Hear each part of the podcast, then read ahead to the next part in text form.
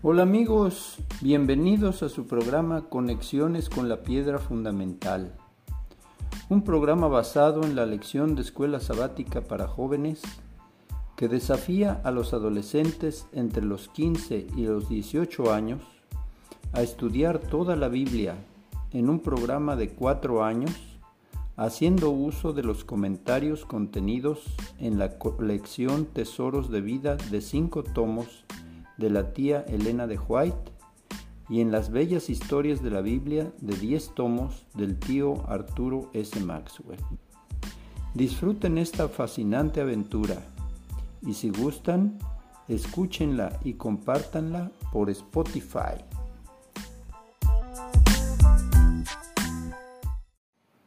Hola mis hijitos preciosos y mis nietecitos lindos, aquí su abuelo, listo para comentar la lección número 6 del cuarto trimestre de 2022 que se titula El poder que corrompe. Eh, estamos estudiando el libro El conflicto de los siglos en el capítulo número 36 que se titula La libertad de conciencia amenazada. Eh, en primer lugar, le pedimos a Dios que nos ayude para presentar este tema, que nos permita eh, darnos cuenta, ser conscientes de que existen organizaciones en el mundo que están muy interesadas en destruir la obra de Dios y que nosotros tenemos mucho que hacer para levantar el estandarte del príncipe Emanuel. El conflicto de los siglos es un comentario del libro de Apocalipsis. Nuestro estudio de esta semana tiene que ver con tratar de entender el capítulo 13 de Apocalipsis, en donde se estudia acerca de dos bestias, una bestia que surge del mar y otra bestia que surge de la tierra. En el versículo 3 dice, y vi una de sus cabezas como herida de muerte, pero su herida mortal fue curada y se maravilló toda la tierra en pos de la bestia. En el versículo 11 dice, después vi otra bestia que subía de la tierra y tenía dos cuernos semejantes a los de un cordero, pero hablaba como dragón. En el versículo 16 dice, y hacía que a todos, a pequeños y grandes, ricos y pobres, libres y esclavos, se les pusiese una marca en la mano derecha o en la frente. La Iglesia Adventista del Séptimo Día siempre ha utilizado el método historicista para tratar de entender la simbología utilizada en el Apocalipsis. De acuerdo con ese método historicista, podemos decir a grosso modo que la bestia que surge del mar es el papado romanista. La herida mortal es la caída del papado en 1798, cuando el Papa Pío VI fue depuesto por el ejército francés e instigado por los jesuitas que habían sido extintos en 1773. La herida se sanó al lograr que los jesuitas fueron reinstalados por el Papa Pío VII. La bestia que surge de la tierra, que tenía dos cuernos, pero hablaba como dragón, son los Estados Unidos, una nación que logró libertad civil y religiosa, pero que bajo la influencia de los jesuitas empezaron a imponerse en las cámaras legislativas y en la Corte Suprema de Justicia y aún en la Organización de las Naciones Unidas. Eh, tenemos un texto clave en 2 de Tesalonicenses 2, 3 y 4. Dice, no se dejen engañar de ninguna manera, porque primero tiene que llegar la rebelión contra Dios y manifestarse el hombre de maldad, el destructor por naturaleza. Este se opone y se levanta contra todo lo que lleva el nombre de Dios o es objeto de adoración hasta el punto de adueñarse del templo de Dios y pretender ser Dios. ¿Qué es la libertad de conciencia? Eh, es un derecho otorgado por Dios a una persona a tener los valores, principios, opiniones, religiones y creencias que desee. Estas lecciones impulsarán su existencia. Esta libertad está más o menos reconocida y respetada por las leyes consagradas en los textos constitucionales de los distintos países y por su jurisprudencia. Pero no todos los países respetan esa libertad. Gracias a Dios que tenemos libertad de conciencia y es nuestro privilegio ejercerla. Eh, estamos estudiando el capítulo número 36 del conflicto de los siglos, que este capítulo es muy largo, tiene 20 páginas las cuales hemos tratado de resumir en dos. Los protestantes consideran hoy al romanismo con más favor que años atrás. Tiempo hubo en que los protestantes estimaban altamente la libertad de conciencia adquirida a costa de tantos sacrificios y vidas humanas. Los defensores del papado sostienen que es injusto juzgar a la Iglesia de nuestros días por las abominaciones y los absurdos que los caracterizaron cuando dominaba en los siglos de ignorancia y de tinieblas. ¿Habrán olvidado las pretensiones de infalibilidad sostenidas durante 800 años por tan altanero poder? Deróguense las medidas restrictivas impuestas en la actualidad por los gobiernos civiles y déjese a Roma que recupere su antiguo poder y se verán resucitar en el acto su tiranía y sus persecuciones. La Constitución de los Estados Unidos garantiza la libertad de conciencia. No hay más precioso ni de importancia tan fundamental. Nada hay más precioso ni de importancia tan fundamental. En contraste, el Papa Pío IX, en su encíclica del 15 de agosto de 1854, dice, las doctrinas en favor de la libertad de conciencia son uno de los errores más pestilentes, una de las pestes que más se debe temer en un Estado. El juramento de obediencia al Papa dice, me opondré a los herejes cismáticos y rebeldes contra nuestro Señor el Papa o sus sucesores y los perseguiré con todo mi poder. Es verdad que hay verdaderos cristianos en la Iglesia Católica Romana. En ella millares de personas sirven a Dios según las mejores luces que tienen. Les es prohibido leer su palabra. Esto se escribió antes del Concilio Vaticano II.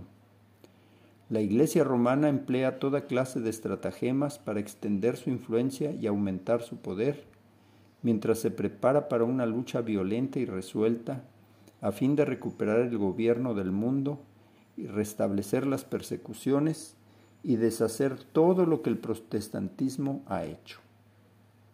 El culto de la Iglesia romana es un ceremonial que impresiona profundamente y acalla la voz de la razón y de la conciencia. Una religión de ceremonias exteriores es propia para atraer al corazón irregenerado.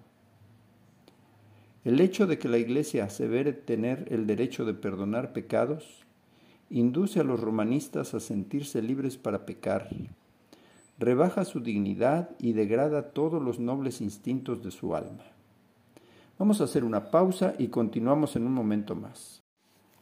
Quiris, Mateito, Danielito, Davidcito, Elías y Marián. Aquí su titón, listo para continuar estudiando la lección número 6 del cuarto trimestre de 2022 que se titula El poder que corrompe o la libertad de conciencia.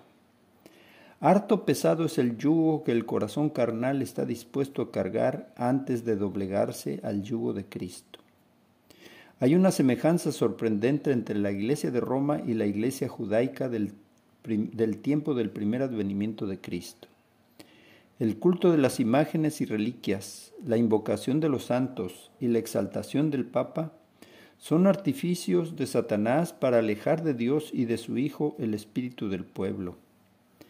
En tiempo de la supremacía romana había instrumentos de tortura para obligar a los hombres a aceptar sus doctrinas. Existía la hoguera para los que no querían hacer concesiones a sus exigencias. Hubo horribles matanzas. Por medio de ese gigantesco sistema de engaño, el príncipe del mal consigue su objeto de deshonrar a Dios y de hacer al hombre miserable. La Iglesia Católica le pone actualmente al mundo una cara apacible y presenta disculpas por sus horribles crueldades, pero en realidad no ha cambiado. Sus principios y doctrinas subsisten hasta el día de hoy. Su espíritu no es menos cruel ni despótico que cuando destruía la libertad humana y mataba a los santos del Altísimo. Es tolerante cuando es impotente. El papado es adecuado a dos clases de seres humanos que abarca casi todo el mundo, los que quieren salvarse por sus méritos y los que quisieran salvarse en sus pecados. Tal es el secreto de su poder. La falsa ciencia de nuestros días, que mina la fe en la Biblia, preparará tan seguramente el camino para el triunfo del papado con su formalismo agradable, como el oscurantismo lo preparó para el engrandecimiento en la Edad Media. Los movimientos que se realizan actualmente en los Estados Unidos se está abriendo la puerta para que el papado recobre en la América protestante la supremacía que perdió en el viejo mundo. Y para lograrlo, el objeto principal que se tiene en vista es imponer la observancia del domingo, que el papado proclama como signo de su autoridad. Edictos reales, concilios generales y ordenanzas de la Iglesia sostenidos por el poder civil fueron los peldaños por medio de los cuales el día de fiesta pagano alcanzó el puesto de honor en el mundo cristiano. La jerarquía papal consideró siempre como legítimos los fraudes y las adulteraciones que favoreciesen el poder y la prosperidad de la Iglesia. Algunos recuerdos del pasado ponen de manifiesto la enemistad de Roma contra el verdadero día de reposo. Las largas y sangrientas persecuciones contra los valdenses, la historia de las iglesias en Etiopía y Abisinia, la palabra de Dios nos enseña que esas escenas habrán de repetirse cuando los católicos romanos y los protestantes se unan para exaltar el domingo. En la profecía de Apocalipsis 13 se ha demostrado que los Estados Unidos son el poder representado por la bestia de dos cuernos semejante a la de un cordero y que esta profecía se cumplirá cuando los Estados Unidos hagan obligatoria la observancia del domingo que Roma declara ser el signo característico de su supremacía. Esa misma profecía predice la restauración del poder de Roma, perdido en 1798 cuando se le infligió la herida mortal. Todos los que moran en la tierra le adorarán, cuyos nombres no están escritos en el libro de la vida. Apocalipsis 13:8. La Iglesia Católica Romana instruye a sus millones de adeptos en todos los países del globo para que se consideren obligados a obedecer al Papa. La historia prueba lo astuta y persistente que es en sus esfuerzos por inmiscuirse en los asuntos de las naciones. Tiene derecho a deponer emperadores. Roma tiene su mira puesta en el, restablecimiento de su poder y tiende a recuperar su supremacía perdida ya está levantando sus soberbios e imponentes edificios, en cuyos secretos recintos reanudará sus antiguas persecuciones. Cualquiera que crea u obedezca a la palabra de Dios incurrirá en oprobio y persecución. Estudiemos ahora una secuencia de acontecimientos que, que van a llevar a la culminación de este conflicto. En el año 503, el sínodo romano acordó dar al obispo de Roma el título de vicario de Cristo. En el 533, Justiniano reconoce al obispo de Roma como cabeza de todas las iglesias y se dirige a él como su santidad. En el 538 comienza la opresión y empiezan los 42 meses proféticos. En 1054 la Iglesia romana airadamente excomulgó a la Iglesia ortodoxa griega y a sus millones de miembros porque entre otras cosas insistían en guardar el sábado. En 1190 empezó el tema de la venta de indulgencias. En 1215 el tema de la transubstanciación. En el 1226 la adoración de la hostia. En el 1229 el sínodo de Tolosa pone a la Biblia en el índice de los libros prohibidos. En 1232 el establecimiento de la Inquisición pontificia por Gregorio IX. En 1249 se implanta la Inquisición en el Reino de Aragón.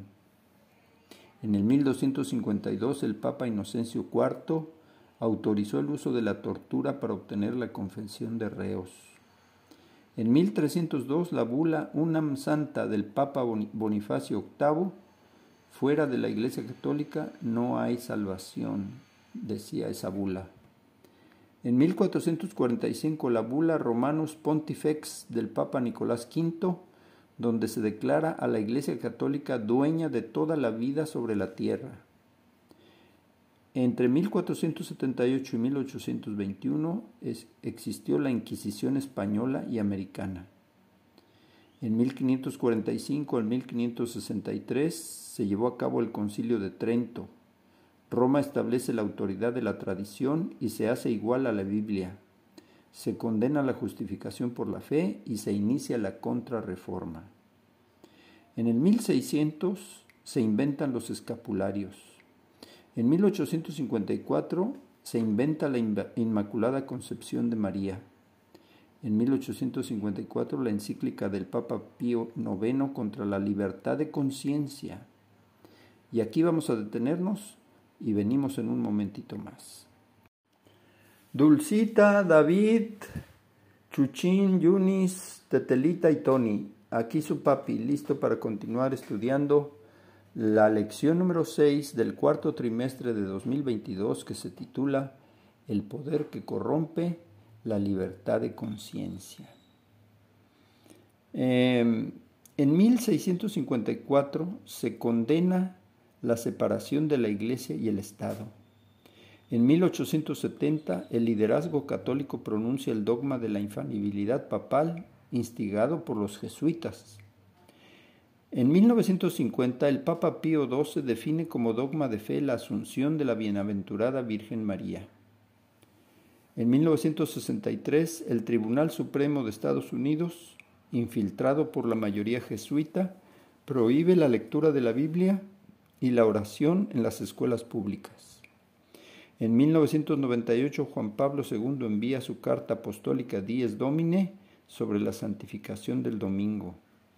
Y en 1998 la persona que viole la santidad del domingo debe ser castigado como hereje, según Juan Pablo II. Y el 13 de marzo de 2013 asciende como Papa Francisco I el primer papa jesuita. La libertad de conciencia y la libertad religiosa son bienes preciosos que millones de personas alrededor del mundo no disfrutan ni siquiera en el siglo XXI. Sabemos que la libertad religiosa es una libertad muy costosa porque millones de mártires sellaron con su sangre su fe en Jesús. De los innumerables mártires podemos aprender a tomar una posición intransigente por nuestro Salvador frente a sistemas políticos y religiosos corruptos. La Iglesia siempre ha jugado un papel central en la historia de la redención de Dios hacia la humanidad. Como adventistas del séptimo día, estamos en deuda con los líderes que le han dado forma a la Iglesia a través de los siglos. La profecía de Apocalipsis 13 puede ayudarnos a entender la estrategia del maligno en los últimos días, mientras él trabaja a través del poder gubernamental en el nombre de Dios. Si la Iglesia y el Estado se unen, Satanás sabe que muchos serán engañados. La adoración falsa puede ser impuesta y nuestras libertades religiosas negadas. Esta lección puede ayudar a los estudiantes a entender los sucesos proféticos que están sucediendo detrás de los titulares de los periódicos de hoy. Mientras los eventos finales de la Tierra se desenvuelven, Usemos esta oportunidad para recordar que el único lugar seguro se encuentra en Cristo. La historia de las bestias de Apocalipsis 13 es la historia de la lucha entre el bien y el mal, la lucha entre Cristo y Satanás, la historia entre el pueblo de Dios y los seguidores de Satanás. La decisión es nuestra, o seguimos al Dios del universo o al enemigo de las almas. Permítanme ahora comentar con ustedes un video que se titula La historia de los jesuitas. Es un video largo y yo quisiera sugerirles que lo vieran y lo escucharan con toda calma, dura quizás hora y media.